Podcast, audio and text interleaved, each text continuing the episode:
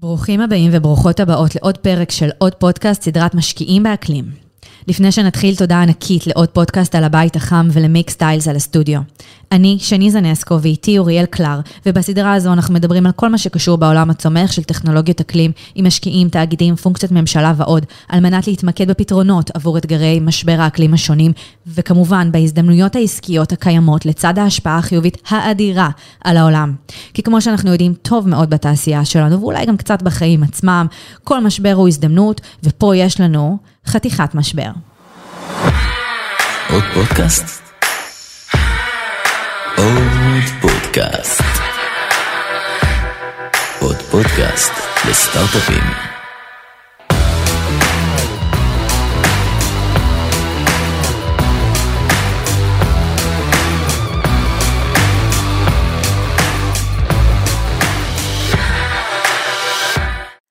אז מה זו בכלל כלכלה מעגלית? למה לכולנו כדאי לחשוב על כלכלה מעגלית? מה התאגידים הכי גדולים בעולם מחפשים בתחום? מה הקשר לכוס הקפה שלנו ואיפה ההזדמנות פה? רמז, מדובר בשוק חסין ויציב של 4.5 טריליון דולר. וכדי לענות על כל השאלות האלה ועוד הרבה הרבה מעבר, שמחנו לארח את בועז שוויגר, מנהל פעילות קרן Closed Loop Partners בישראל ויושב ראש חברת הום ביוגז.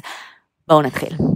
אז אה, שוב בוקר טוב, תודה שאתם מארחים אותי כאן. אה, אני בועז, אה, למדתי, התחלתי כעורך דין, למדתי משפטים במנהל עסקים, אחרי כמה שנים כעורך דין במשרד שילה הורוביץ, שהוא בית ספר מצוין לחיים. החלטתי שאני הולך לתחום ההשקעות, ומאז עשיתי מגוון של תפקידים, בעיקר בצד הפיננסי, כולל ניהול, הקמה וניהול של קרנות השקעה, דירקטור בחברות ציבוריות, ו... פחות או יותר. עכשיו לפני, אה, לפני כשנתיים וחצי נוצרה לי הזדמנות להצטרף לקרן מדהימה שנקראת Close Loop Partners, mm-hmm. וגם אה, לחברה מדהימה שנקראת Home Biogaz, שהיא אחת החברות הפורטפוליו של הקרן. חברה קטנה ולא מוכרת בכלל, כן, חברה קטנה ממש... לא... היום אני מכהן כ... הנפקנו את החברה בתחילת השנה, והיום אני מכהן כיושב ראש החברה, mm-hmm. וכמנהל הפעילות של Close Loop בישראל. מדהים. אז בוא תספר לנו קצת על הקרן, מה הקרן עושה, אמ, מאוד רצינו לדבר איתך כי באמת זו קרן אה, מיוחדת לדעתנו, אה, שבאמת הפוקוס שלה הוא כלכלה מעגלית, ואנחנו גם תכף נדבר על מה זו כלכלה מעגלית.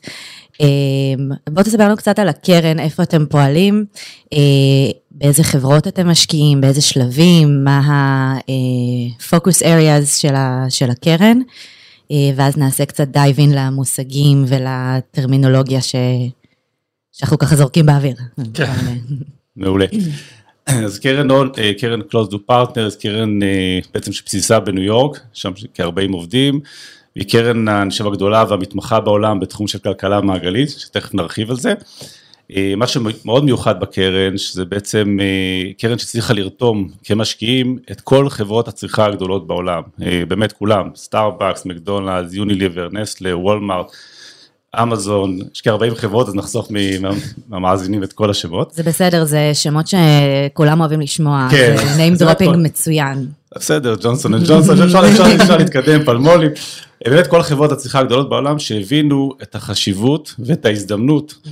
בלפתח את הכלכלה המעגלית, גם מטעמים של, תכף נרחיב על זה, מטעמים של אה, אה, הזדמנות עסקית וניהול סיכונים נכון לטווח ארוך, וגם ממקום של אה, קיימות ו, ולבנות מודלים כלכליים ברי קיימא.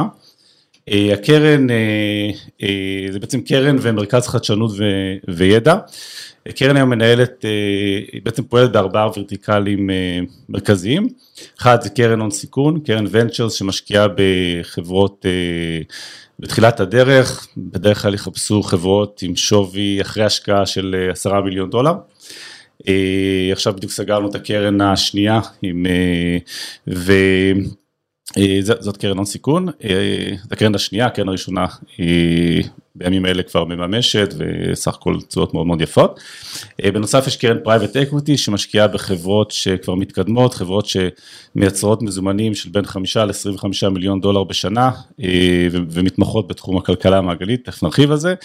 אה, בנוסף יש קרן תשתיות, זה בעצם קרן שנותנת הלוואות לפרויקטים במטרה לפתח את התשתיות לכלכלה המעגלית, זו קרן שהיא פתוחה בעצם רק לאותם corporates, בתוך מטרה בעצם באמת לייצר פה, לייצר בארצות הברית בעיקר תשתית של, של כלכלה מעגלית.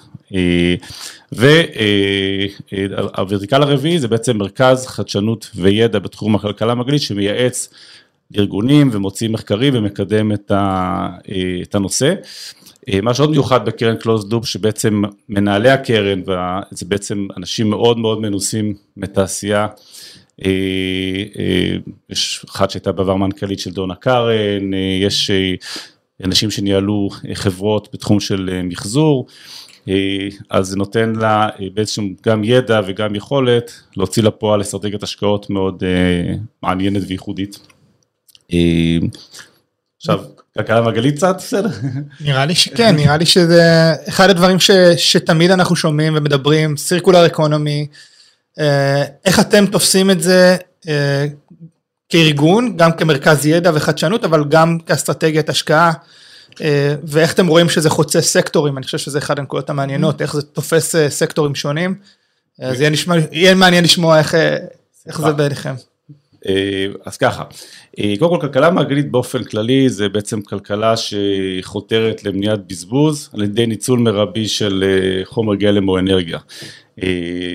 הרעיון זה שבעצם אה, אה, זה בעצם מודל תחליפי לאותה כלכלה ליניארית שאומרת בואו ניקח את החול גלם, נייצר, נייצר ממנו משהו, נשתמש בזה ופשוט נשליך אותו ולא נשתמש בו שוב. איזה אידיוטי, חומרי הגלם אה, אה, צורכים המון המון אנרגיה ומאמץ להוציא אותם מכדור הארץ והם הולכים ואוזלים. אז ממש טיפשי פשוט לזרוק אותם ולא להשתמש בהם שוב.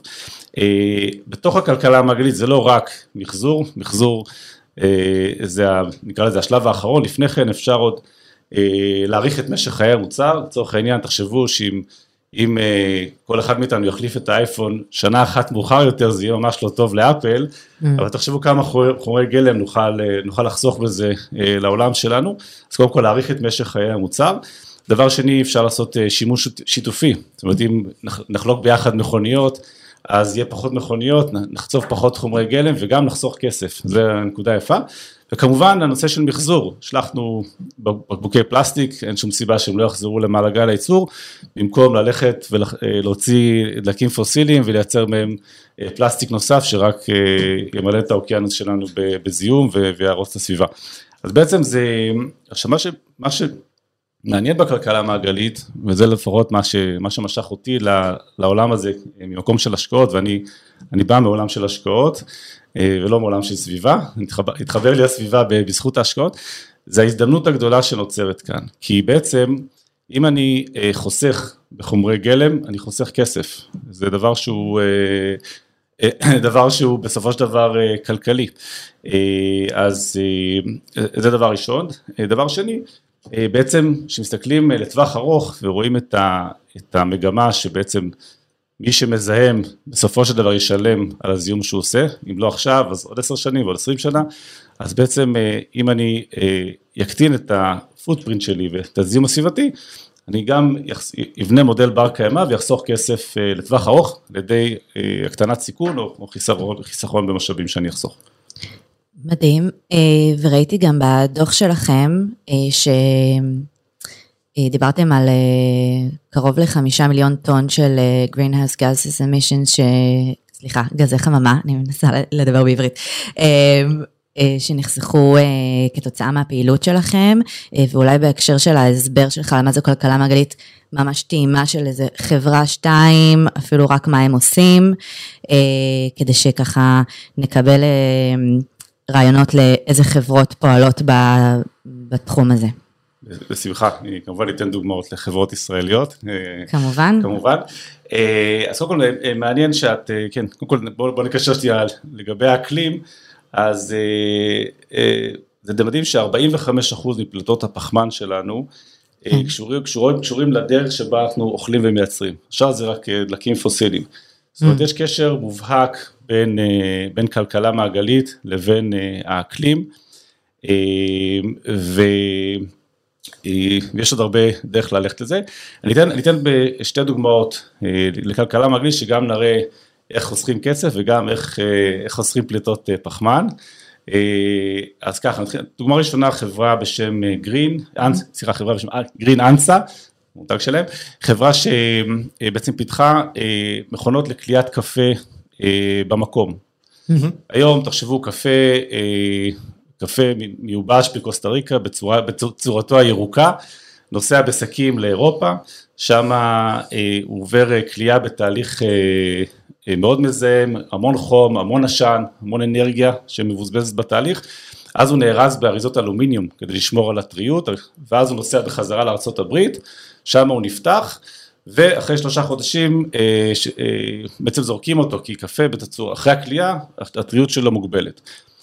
וחברה ישראלית אה, פיתחה טכנולוגיה פורצת דרך, שבעצם מאפשרת כליאה במקום עם אנרגיה שהיא שבריר מהאנרגיה שנדרשת לכליאה בחום, אה, והמשמעות היא שתחשבו שתוכלו לקחת קפה ירוק, לשים את זה במכונת הכלייה ולשתות אה, כוס קפה וחסכתם את, את ההובלה לאירופה בדיוק. וחזרה, חסכתם את האלומיניום המזהם הזה ואפילו יש לכם משך טריות יותר ארוך כי קפה ירוק נשמר בתצורה טריה, זו דוגמה ראשונה. אז בעצם הרווחנו פה לא רק את התהליך שהוא קפה יותר טרי ותוצר יותר טוב אלא ממש את כל ההסעה של המוצרים הלוך חזור והחומרים שמובילים אותם. נכון וגם כמובן, אה, ולא פחות חשוב, וזו הנקודה שהרווחת כסף כי בעצם אתם תארו לעצמכם שהקפה שיוצא מקוסטה ריקה ועובר את כל התהליך המיותר הזה, זה עולה המון כסף, אז בסופו של דבר כצרכנים, או לצורך העניין לחברה הזאת, זה הופך את זה כמובן להזדמנות עסקית, אה, יש פה חיסכון מאוד גדול במרווח, של, של, אה, אה, ואפילו הזדמנות לאימפקט ברמה שאפשר יהיה לקנות קפה מה, מהחקלאי, לחסוך את המידלמן, זה אימפקט בכל הרמות, חסכנו אנרגיה, חסכנו פליטות פחמן בתהליך הייצור, חסכנו תחבורה, וגם יש פה הזדמנות עסקית מדהימה, זו דוגמה ראשונה. כן. דוגמה ראשונה כמובן, איך לא, הום ביוגז, שאני חברה שאני יושב ראש שלה, הום ביוגז בעצם פיתחה טכנולוגיה שהופכת פסולת אורגנית לאנרגיה במקום. אז תחשבו שאם היום זורקים בישראל אגב, זה לצערי עדיין רוב הפסולת האורגנית הולכת להטמנה mm. והיא גורמת ל-70% מפליטות המטען של המדינה, אבל אם היום אני זורק פסולת, באה משאית כבדה, יקרה, אוספת את הפסולת ושולח, נוסעת המון שעות, זורקת את זה לאתר הטמנה, אפשר למנוע את כל הדבר הזה, פשוט הפסולת האורגנית, אני מטפל בה במקום ועוד אני הופך אותה לאנרגיה, אז אני חוסך אנרגיה, אני חוסך את הפליטות של מתאן ואני חוסך כסף, גם לצרכן וגם לעסק. אז זה מודל עסקי שפשוט אה, לדעתי הולך לעשות אה, מהפכה בעולם, ואנחנו, זה, זה, זה הכוונה שלנו, לא פחות מזה, לעשות מהפכה בעולם של, אה, של ניהול פסולת. זה דוגמאות טובות לכלכלה מעגלית, חוסכים כסף, חוסכים, חוסכים פליטות ועושים גם וגם. מה שמעניין לדעתי, הרי מי שמקשיב לזה אומר אוקיי זה מדהים, גם עוזרים לסביבה, גם אה, אה, יתרון כלכלי מאוד מובהק. אה, השאלה המתבקשת היא איך זה לא, איך לא כל החברות עושות את זה, איך לא כל הקרנות משקיעות בתחום הזה, כי זה הרי זה לא המצב, אנחנו חווים את זה בטח בישראל. אז, אז קודם כל מסכים איתך ולשמחתי אנחנו רואים עוד ועוד קרנות של גופים מאוד מאוד גדולים שהולכים לכיוון הסרקולר אקונומי, לא כולם, אה, לא חושב, התמקצעו, אני אגיד, כמו closed loop partners ובאים מהתעשייה, אבל מבינים שזו הזדמנות גדולה, לא מזמן קראתי דוח של גולדמן סאקס, מדברים על mm-hmm. הזדמנות של 4 אה, טריליון דולר, אבל תתפלא, הרבה מאוד חברות, גם חברות גדולות, כולם בכיוון הזה, לא סתם כל חברות הצריכה הגדולות בעולם משקיעות ב-Closed Loop, אה, יש צעדים שאי אפשר לעשות בבת אחת, יש צעדים של מגמות, אבל תראו, יש פה, הסיבה המרכזית לתהליך הזה זה סיטואציה יוצאת דופן בהיסטוריה שבה אה, בעצם מה שדוחף לזה זה גם הרגולציה שהולכת ומתהדקת, אנחנו רואים אולי ועידת האקלים לא הייתה הצלחה גדולה, אבל האקלים חזר לפוקוס וה, כן. ונראה שכל מנהיג בעולם היום אה, עוסק בעניין הזה בצורה רצינית, אה, אני גם מברך את ההנהגה בישראל על כך. אה, אבל גם הרגולציה אה, אה, מאוד דוחפת לכיוון, אבל גם לא פחות חשוב מזה הצרכנים, הצרכנים אכפת להם מאוד איך עשו את המוצרים שלהם, הם רוצים, הם מאוד מאוד שותפים לחשש של, של מה הולך להיות איתנו בעתיד, והיום הצרכנים זה לא רק צרכנים, גם עובדים, אז חברות שרוצות mm-hmm. לגייס עובדים. והתעסקו בדברים שהם לא טובים, לא עושים טוב לאדם ולסביבה, התקשו לגייס עובדים, אני חושב שבטווח ארוך חברות כאלה יתקשו גם לגייס חוב, כי זה אומר שאם אתה עוסק בדברים שמזהמים וגורמים נזק לסביבה, אז הסיכון בפעילות העסקית שלך גדל, עלות החוב שלך תעלה, אתה יכול לראות חברות, אה, לא יודע, סולאר לעומת אה, חברות של אנרגיה מסורתית שלא הלכו לכיוון, אקסון לעומת אה, חברות אחרות, אתה יכול לראות חברות כמו יוניליבר, שהמנכ"ל שלה, שהמנכ"ל הרבה שנים חותר לכיוונים האלה, לעומת חברה כמו קראפט, שפחות שורת הרווח יותר מטרידה אותם, אז בסופו של דבר עוד ועוד חברות הצטרפו למעגל הזה שמבינים שלטווח ארוך חייבים לתת את הדעת ולייצר אה, מודלים עסקיים אה, מעגליים ולהתחשב בפוטפרינט ומה שאנחנו אה, עושים מעבר לשורת הרווח. נכון, ובעצם אתם נמצאים גם בסיטואציה מעניינת, כי באמת הרבה מהמשקיעים שלכם זה התאגידים. אתם מקבלים, את, וגם במרכז חדשנות שלכם, אתם למעשה מקבלים את כל הצרכים. אתם אה, בהם, אה, באמצע צריכים למצוא את הפתרונות הטכנולוגיים שגם יענו על הצרכים האלה. מעניין אותי לדעת איפה אתה רואה את הפער, אני מניחה שבעיקר בעבודה עם סטארט-אפים ישראלים, מה מפספסים פה? כי כמו שאוריאל אמר, באמת אין לנו מספיק חברות כרגע שעושות כלכלה מעגלית, אולי יש כאלה שעושות ולא מודעות לזה בכלל. מעניין אותי לדעת מה החוויה שלך, איפה אתה חושב שיש פה פספוס, אה, ואולי אה, נוכל אה, לסייע לגשר עליו. כן, אז, אז תראו, זה עניין של איך השוק הזה בנוי, אז נגיד בארץ אנחנו אחרי תקופה ארוכה של סייבר ופינטק, זה תמיד מה הדבר הבא, אז אנחנו mm-hmm. עכשיו בשיא של שני התחומים האלה, אני חושב שהטכנולוגיית האקלים תתפוס יותר ויותר תאוצה. אה, בסופו של דבר אה, אה, יזמים בארץ מסתכלים על, ה, על ההזדמנות מבחינת, ה, וגם מסתכלים על הכסף, איך מגייסים כסף לזה, אז קודם כל עוד ועוד כסף מגיע לכיוון הזה, אז אני מניח שזה יעניין יותר ויותר יזמים. אני חושב שפה יש הזדמנות גדולה מבחינת ה... גם כי אנחנו מרכז חדשנות וגם כי האקלים פה הוא כזה שמאפשר אה, לבחון, אה, לבחון אה, ולנסות הרבה מאוד טכנולוגיות. לא יודע להגיד לך אם יש, אם יש פער או, או זה פשוט עניין של עוד ידע, עוד, עוד ארגונים כמוכם שישתפו בידע ויעודדו לפעילות בתחום. אמ, אין ספק שכרגע לגייס כסף לחברה בתחום הטכנולוגיה לאקלים הרבה יותר קשה מאשר לגייס כסף לסייבר או לפינטק, כן. אבל אני חושב פשוט שזה עומד, עומד להשתנות, כי זה בסדר, זה גם ביקוש והיצע, המון המון חברות סייבר, המון המון חברות פינטק, ומצד שני כסף שנכנס לתעשיית האקלים, אז אני חושב שזה ישתנה מעצמו. כן, כסף וגם דרישה מהלקוחות הכי גדולים של הסטארט-אפים בעצם, שזאת בעצם התקווה שלנו שזה ידחוף. אה, כן, אולי, אולי עוד, עוד מילה אחת, שבאמת כדאי שכל סטארט-אפ, גם אם הוא אה, לא חושב שהוא בתחום האקלים, אה, יסתכל על, ימדוד את הפוטפרינט שלו, אני יכול לראות שהרבה הרבה מאוד חברות שאני רואה שהן לא מתחום של כלכלה מעגלית או אקלים, כבר מציינות את ה... את ה פוטפרינט שלהם, ואם יש להם איזה משהו שהן תורמות לסביבה, הן מציינות את זה והן מתגאות בזה, שוב, זה גם עוזר לגייס עובדים, mm-hmm. זה גם עוזר לגייס כסף, כי יש קרנות שבלי המרכיב הזה לא ישקיעו בסטארט-אפ. אה, אז כדאי לעשות בכל מקרה, מדידה של האימפקט שלך, מדידה של מה, מה השינוי שאתה החיובי שלך. זהו, זה מדהים שאתה אומר את זה, כי, כי זה, זה חשוב לשמוע את זה ממך לדעתי. נכון. אה, כי, כי זה אחד הדברים שאנחנו רואים בסטארט-אפים ישראלים ש, שעדיין לא קורה כל כך. אה, מעניין לדעת אם אתה, אה, בגלל שאתה נמצא בארץ יש לך זווית מאוד מאוד טובה אה, לראות גלובל מול ישראל. אתה רואה הבדלים בין החברות הישראליות לבין החברות הלא ישראליות בהקשרים האלה של המדידה וההכרה של האימפקט האקלימי שלהן או הקשר שלהן לכלכלה מעגלית?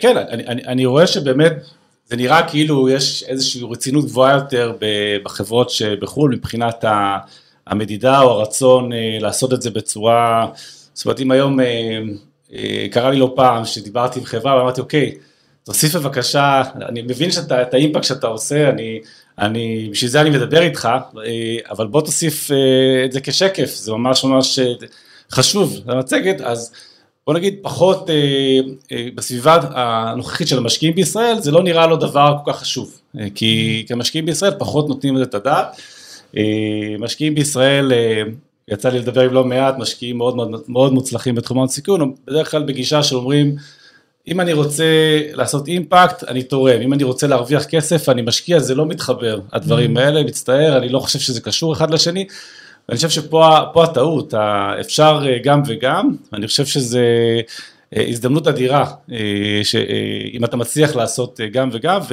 וחבל לפספס את זה, גם אתה מקבל בעצם שווי נוסף על מה שאתה במילא עושה, אז, אז למה לא לחשב את זה ולהציג את זה ולכבד את, ה, את המרכיב הזה, כי יש לך רק upside פה, אין פה שום downside אה, בסיפור הזה. לגמרי. ש- בהקשר לזה אני חושב שיהיה מעניין לדעת האם אצלכם בקרן יש איזה שהם קריטריונים להשקעה. כשמגיעה חברה אמרת שקל אבל האם יש שנייה משהו מעבר לזה? אה, ואיך אתם עושים את התהליך הזה אני חושב שזה אחד הדברים ש, שיעסיקו יזמים בסוף אוקיי אני מגיע לפגישה עם בועז מה, איך אני מכין את עצמי בצורה הכי טובה אה, כדי שלא ישלחו אותי לעשות שקף. כן, אז, אז בעצם התהליך החיתום אצלנו נקרא לזה הוא בעצם אה, כפול אה, ואחד אחד, אה, צריך, צריך שני מרכ... לעמוד בשני מרכיבים בצורה מלאה, אין, אין, אין חצי. אחד זה חייב להיות השקעה שהיא אה, עושה שכל מבחינה כלכלית, זאת אומרת בקטע הזה אנחנו במאה אחוז כמו כל קרן הון סיכון, אנחנו ננסה לנתח את, אה, את, אה, להבין את גודל השוק ואת ה... אה, של היזם, את המודל העסקי וננסה להעריך עד כמה היזם הוא באמת יכול להוביל את החברה להצלחה שהוא מייחל לה. וזה ממש תהליך חיתום של קרן הון סיכון, מנסים לכוון לתשואה לפי, לפי המודלים הפנימיים, כולל DCF וכל המודלים המימוניים הטריוויאליים נקרא לזה, אנחנו בעצם ננסה להעריך האם זאת חברה שכדאי לנו להשקיע בה, אה, וזה תהליך אחד. תהליך אחר, אחר שמתקיים במקביל, ושניהם חייבים לעבור, זה בעצם להעריך את האימפקט של החברה. אה, אנחנו נזהה את הפרמטרים הרלוונטיים לכל חברה, כי זה לא, לא זהה אה, בכל חברה. אה, אז לצורך העניין ביוגס, אז אה, אנחנו חוסכים אה, פליטות מתאן. ואז נזהה את האימפקט של החב- של החברה, ואז נעשה מדידה שלו וננסה לשער מה, עד כמה הוא משמעותי בסקייל גדול, וזה, ורק אם שני הדברים האלה מתקיימים, אנחנו נשקיע בחברה. זאת אומרת, אם תבוא עם חברה שהיא מדהימה, מבחינת, אני חושב שהיזם מדהים, והסיפור מדהים, אבל האימפקט הוא זניח או לא, או לא מעניין, אנחנו לא נשקיע בזה. והפוך, אם תבוא עם חברה שעושה, תראי לי, תשמע, יש לי טכנולוגיה שקולטת אה, פחמן ואוויר מדהימה, ואני אחשוב שאין, שהסיכוי שתיישם אותה בשטח הוא מאוד מאוד קטן, ולא יהיה מי שיקנה את הטכנולוגיה המדהימה שלך, אני לא אשקיע, אפילו שאני חושב שאתה עושה משהו, שאם הוא יצליח זה יהיה מדהים לסביבה, אני פשוט לא אשקיע בזה, כי אני לא מאמין בדרך שלך להצליח ברמה עסקית. וזה אולי חלק מהגישה של, של קלוזור בכלל, בשביל לעשות אימפקט מאוד מאוד משמעותי בעולם הזה, אה, צריך לשתף פעולה עם השחקנים שיוצרים את ה... את ה... שיוצרים פה את כל החומרי גלם, זאת אומרת, אנחנו הרי, שוב, חברות הצריכה הגדולות אה, בעולם, כולן משקיעות אצלנו, עכשיו, יכול לבוא בן אדם להגיד, היי, אתה משתף פעולה עם מי שדווקא גורם לזיהום הכי גדול, אבל זה בדיוק הפוך, אם אני אצליח, ככל שאני אצליח לשנות אצל החברות האלה, את האופן שבו הם מייצרים, אה, משווקים, אה, את הדרך שבה הם מטפלים ב-end of life של המוצר, האימפקט שאנחנו נעשה כחברת השקעות הוא הכי הכי הכי גדול שיש, וזה בעצם אה, ההבנה והמטרה שלנו. המנכ"ל והמייסד של החברה רון גונן היה בעבר אחראי על כל ה-sanitation ו-recycling של עיריית ניו יורק, אנשים ויש עוד מנהלים מנוסים בארגון, ולכן הם מגיעים מתוך התעשייה ומבינים איך עושים את זה ומה נדרש לעשות ומה האתגרים, אה, וזהו, עכשיו אנחנו משקיעים בשביל לגרום לזה לקרות. מדהים. ו- ויש בעצם אה, איזה שהם אצל אותם ארגונים אתם רואים איזה שהם טרנדים שקורים בזמן האחרון של דרישות שעולות מהשטח כי אתם עוד פעם שני דיברה על זה לפני שנייה אתם מחוברים בעצם לשני הצדדים לצרכני טכנולוגיה ולספקי טכנולוגיה אתם רואים איזה שהם דרישות חדשות שעולות לשטח אה, ככה כדי שנוכל אה, אה, ל- ל- לעשות קצת גירוי ליזמים שרוצים להקים מיזם חדש עכשיו בתחום. כן, תראו, יש, יש, עוד, יש עוד המון המון המון דרך. היום רק אה, 8.6 אה, אה, מה, מהכלכלה בעצם הוא מעגלי. יש עוד דרך. זה מדהים, נכון? זה ממש מעט. כמה נתונים מעניינים. אה, עוד דבר מדהים, 98% מהחומרים האורגניים, המערכת העירונית היום מסתיימים בהטמנה או שריפה. שזה מטורף. מטורף בעולם. אה, 1.3 מיליארד וואו. טון אה, נזרק אה, אה, בשנה, שליש מהמזון שאנחנו אוכלים נזרק, אה, ו... ופחות מחמישה אחוז מאריזות הפלסטיק אה, שלנו בעצם ניתנות למחזור. זאת אומרת, יש עוד המון המון המון דרך אה, ומקום אה, לעשות. עכשיו, הארגונים אה, הולכים ומתחייבים, אה, בוא נגיד, כל אחד בטווח הזמן. שלו. התחייבות זה הצד כן, הראשון כנראה. בוא נגיד שמתחייב ל-2050, זה אומר שבעצם אה, אין לו תוכנית. הוא מקווה לייצר איזושהי תוכנית בקרוב, אבל יש כאלה שמתחייבים גם לתקופות יותר קצרות, אה, 2030, זה בכל זאת אה, תאגיד גדול שמתחייב ל-100% מחזור עד 2030, זה, זה לא טריוויאלי בכלל, זה תהליכים שהם לוקחים המון זמן, והם צריכים הרבה חומר ממוחזר, אבל מה לעשות, אמרתי לכם, המספרים שאנחנו מחזירים הם מאוד מאוד מאוד קטנים, אז, אז זה יוצר הרבה הזדמנות לפתח אה, אה, טכנולוגיות, זה, תחשבו, זה גם כלכלה שהיא בעצם אה, באיזשהו מקום היא חסינת מיתון, חסינת משברים, אתם יודעים, בשעת הקורונה וכל העולם עצר, המפעלי המחזור שלנו עבדו מצוין, סיימו שנה מאוד מאוד רווחית, אוקיי, התמהיל קצת השתנה, זה היה יותר פסולת בבית מאשר אנשים אכלו פחות במסעדות, אבל זה תחום שהוא הוא, הוא יציב, הוא עושה שכל, החומרי גלם אה, אוזלים והמחירם עולה, המזהמים ישלמו יותר בעתיד, אז אה, אפשר למחזר, אפשר לפתח טכנולוגיות אה, חדשות, ויש המון המון המון מקום לחדשנות, יש, תראו, יש הרבה חומרי גלם היום בעולם, שמוצרים בא- באותו אופן כבר 40 שנה, כי לא היה, לא היה סיבה לשינוי, לא היה סיבה לשינוי, כי אם אני, לא, אם אני לא צריך לשלם על הזיהום שאני יוצר ב, ב, בתהליך הייצור של חומר הגלם, אז איזה סיבה יש לי לשנות? אז עכשיו זה נותן הרבה אה, מקום לחברות אה, ויזמים לייצר אה, אה, חומרים חדשים ותחליפים, וזה מה שאנחנו רואים, והחברות הגדולות מאוד מאוד מאוד מעוניינות בזה, הרבה פעמים מן הסתם קשה להם לבצע שינוי, כי אם יש לך תהליך ייצור שעובד ומייצר מזומנים, מאוד מאוד קשה לבצע את השינוי, אה, אבל אנחנו כאן בשביל לעזור להם. וראיתי גם אה, בהקשר הזה, ככה לתת אה, דוגמה קונקרטית אולי, שלדוגמה עשיתם איזשהו פרויקט עם סטארבקס, אם אני לא טועה, אבל על, על כוס. או על אה, שקית, זאת אומרת, זה מתחיל מהמוצרים הכי basic, וכמו שאמרת, אני בטוחה שזה נורא מאתגר לסטארבקס לשנות את הכוס שלהם, או לוולמרט את השקיות שלהם, ופה בעצם יש מקום לכל הטכנולוגיות, בין אם זה בחומרים, בחקלאות מזון, אופנה. לגמרי, אה. באמת זה בין דברים, פרויקטים שמוביל אה, מרכז החדשנות שלנו, שבעצם הכל גם בסוף זה מתחבר להכל, אז הרבה פעמים חברות מסטארבקס ומקדונלדס במקרה הזה, בעצם רצו לפתח אה, קונספט אחר לכוס החד פעמית, אנחנו הולכים, שותים קפה, משליכים את זה איפשהו וגורמים פשוט לזיהום, אה, לצערנו בארץ זה הולך להטמנה, יש מקומות שעוד אה, שיעורי המחזור גבוהים יותר, אבל יש בזה משהו מאוד מאוד לא הגיוני, סטארבקס ומקדונלדס בעצם נתנו תקציב לצורך פיתוח אה, או חומרים או קונספט, אה, יש משהו מאוד הגיוני בלייצר שיתופיות בדבר הזה, זאת אומרת אם תחשבו סטארבקס, מקדונלדס ועוד חברות אה, ייצרו מערכת של שימוש חוזר, אם אני אשתה עכשיו בסטארבקס ומחר אני אשתה במקדונלדס ואני אוכל להחזיר את הכוס הרב פעמית שלקחתי משם, זאת אומרת המ- המטרה היא לייצר איזשהו דרך שגם יהיה נוח לצרכן, כי ההבנה היא שאם אם לא יהיה נוח לצרכן, אה, אז, אה, אז יהיה קשה אה, לק- לקדם את, ה, את הכלכלה המעגלית, אבל החברות האלה מאוד מאוד מאוד רוצות בזה, הם עכשיו אגב הרחיבו את הפרויקט הזה גם לכלים אה, חד פעמיים. אה, פרויקט נוסף שמתנהל, שגם חברות ישראליות אה, ניגשו אליו, אה, אה, פרויקט שנקרא אה, Beyond the Bag, שבעצם אה, אה, אה, יצרנו קונסורציום של חברות לפתח אה, קונספט אה, אחר לשקית החד פעמית שאנחנו לוקחים אה, בסופר. אה, זה יכול להיות אה, או שקיות של שימוש חוזר, מודלים שבאמת יעודדו אותנו לעשות בזה באמת אה, לשינוי המיוחל הזה שאנחנו מקווים לו, או אה, חומרים חדשים, אה, אז, אז, אז, אז, תהליך כזה מתנהל באמת, אנחנו קוראים, עושים קול קורא, אה, ויזמים שניגשים לפרויקטים האלה, אה, גם זוכים למימון, גם לתמיכה, נקרא לזה סיוע מקצועי, והכי חשוב, מייצרים, יוצרים להם פלטפורמה לייצר פיילוט, שאם זה מצליח, מדהים. וואו. אה, איזה כיף, כאילו אם אתה עכשיו הצלחת בפיילוט עם, אה, עם וולמארט, זהו. אז כנראה, ש...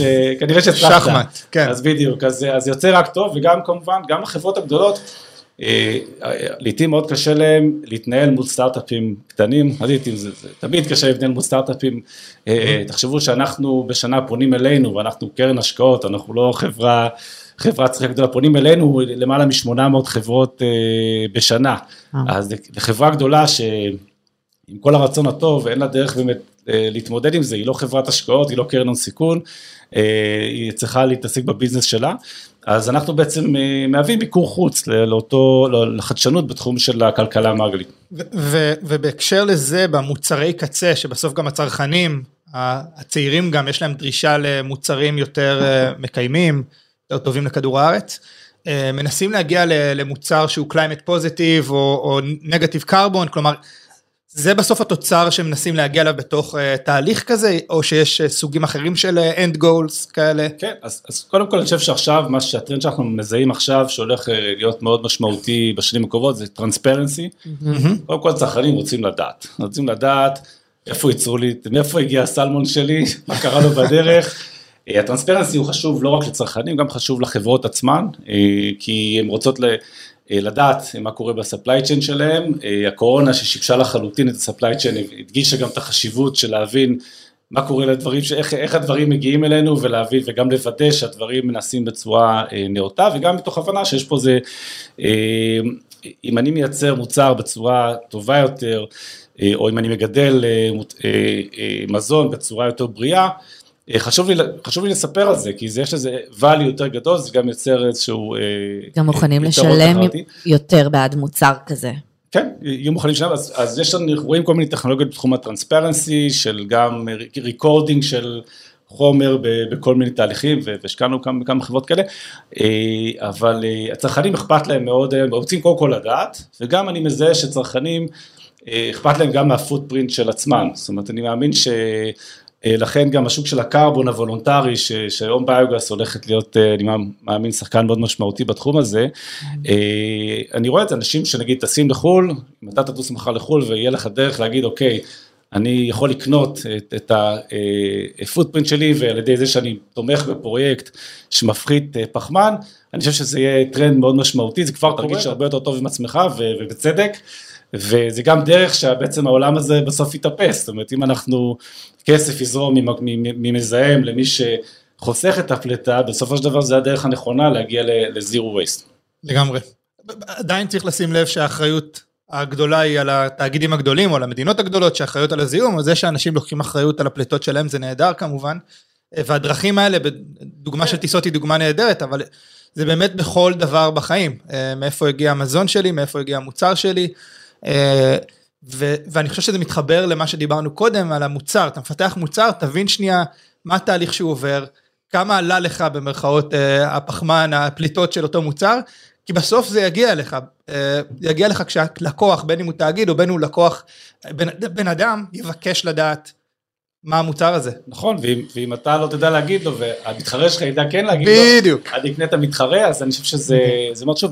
תראו, ברגע שיש לך, הדבר המדהים במידע ובכלל ב... נקרא לזה חשבונאות סביבתית, שזה גם נושא שהולך לתפוס מאוד תאוצה, זה שברגע שאתה יודע משהו ואתה מודע אליו, זה נכון לכולנו בחיים, זה, זה טריגר הכי משמעותי לשינוי. ברגע שאתה מתחיל לחשוב מה קורה עם הפסולת שלי, בשנייה ש...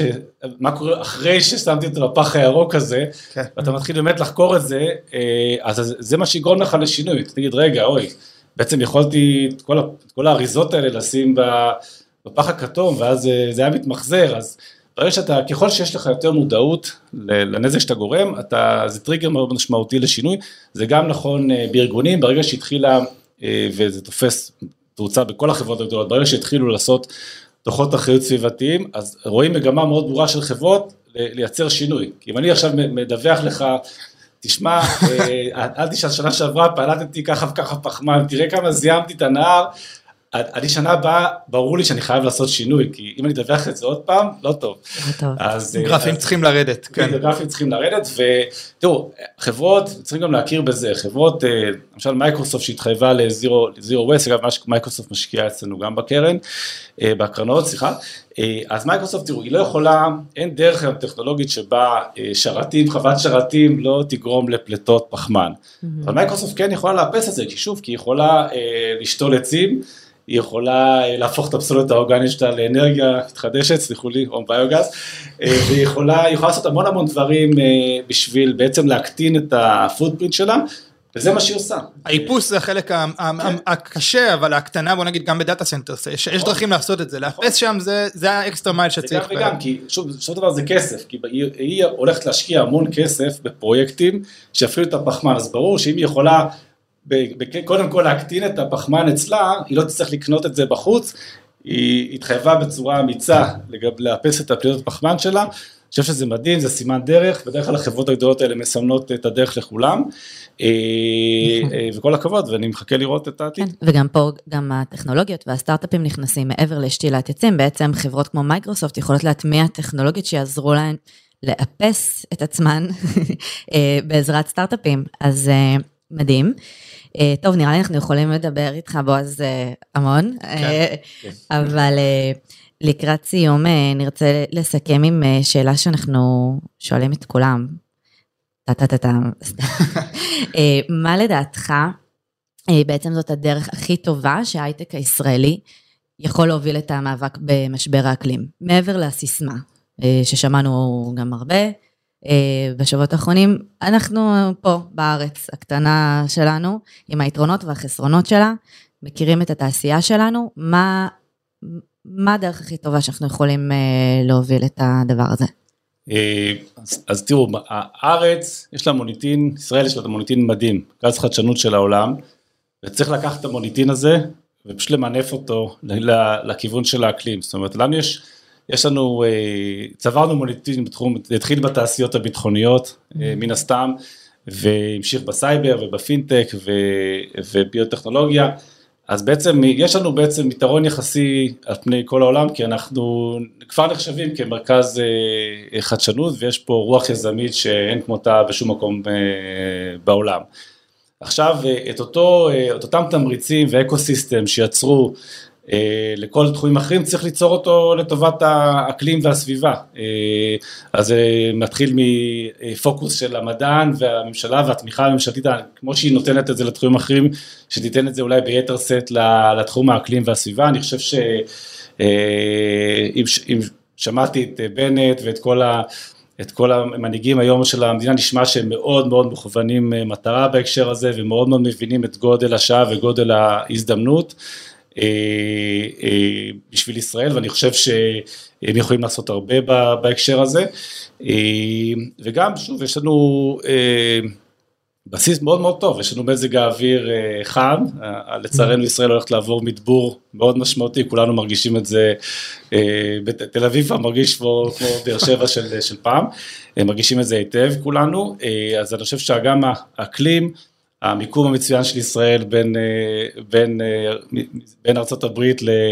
לאסיה, אה, העניין של משקיעים בעולם, אני חושב שפשוט צריך לנצל את היתרונות שנוצרו פה בתחומים אחרים ולמנף אותם לטובת האקלים והסביבה ואני מאוד אופטימי בהקשר הזה. גם אנחנו, אנחנו די אופטימיים. בהחלט, אופטימיות זה שם המשחק. וזהו, אני חושב שספציפית כאן, בועז, לך ולקלוז לופ יש ערך אדיר לאקוסיסטם הישראלי בהנגשה של ידע פנימה, אז אה, פה הנגשנו ידע לקהל רחב, ואני חושב שזה נהדר, אה, ואנחנו מקווים כמובן שיהיה המשך לזה, אה, בין אם זה בהשקעות, בין אם זה בפעילות אחרת של ההנגשה של הידע והצרכים האלה. תודה רבה, אני שמח מאוד על ההזדמנות ואשמח באמת להיפגש עם כל אותם יזמים שהתחום הזה בוער בהם ולסייע ככל שאנחנו יכולים. מדהים, תודה רבה. להתראות. להתראות. עוד פודקאסט. עוד פודקאסט לסטארט-אפים.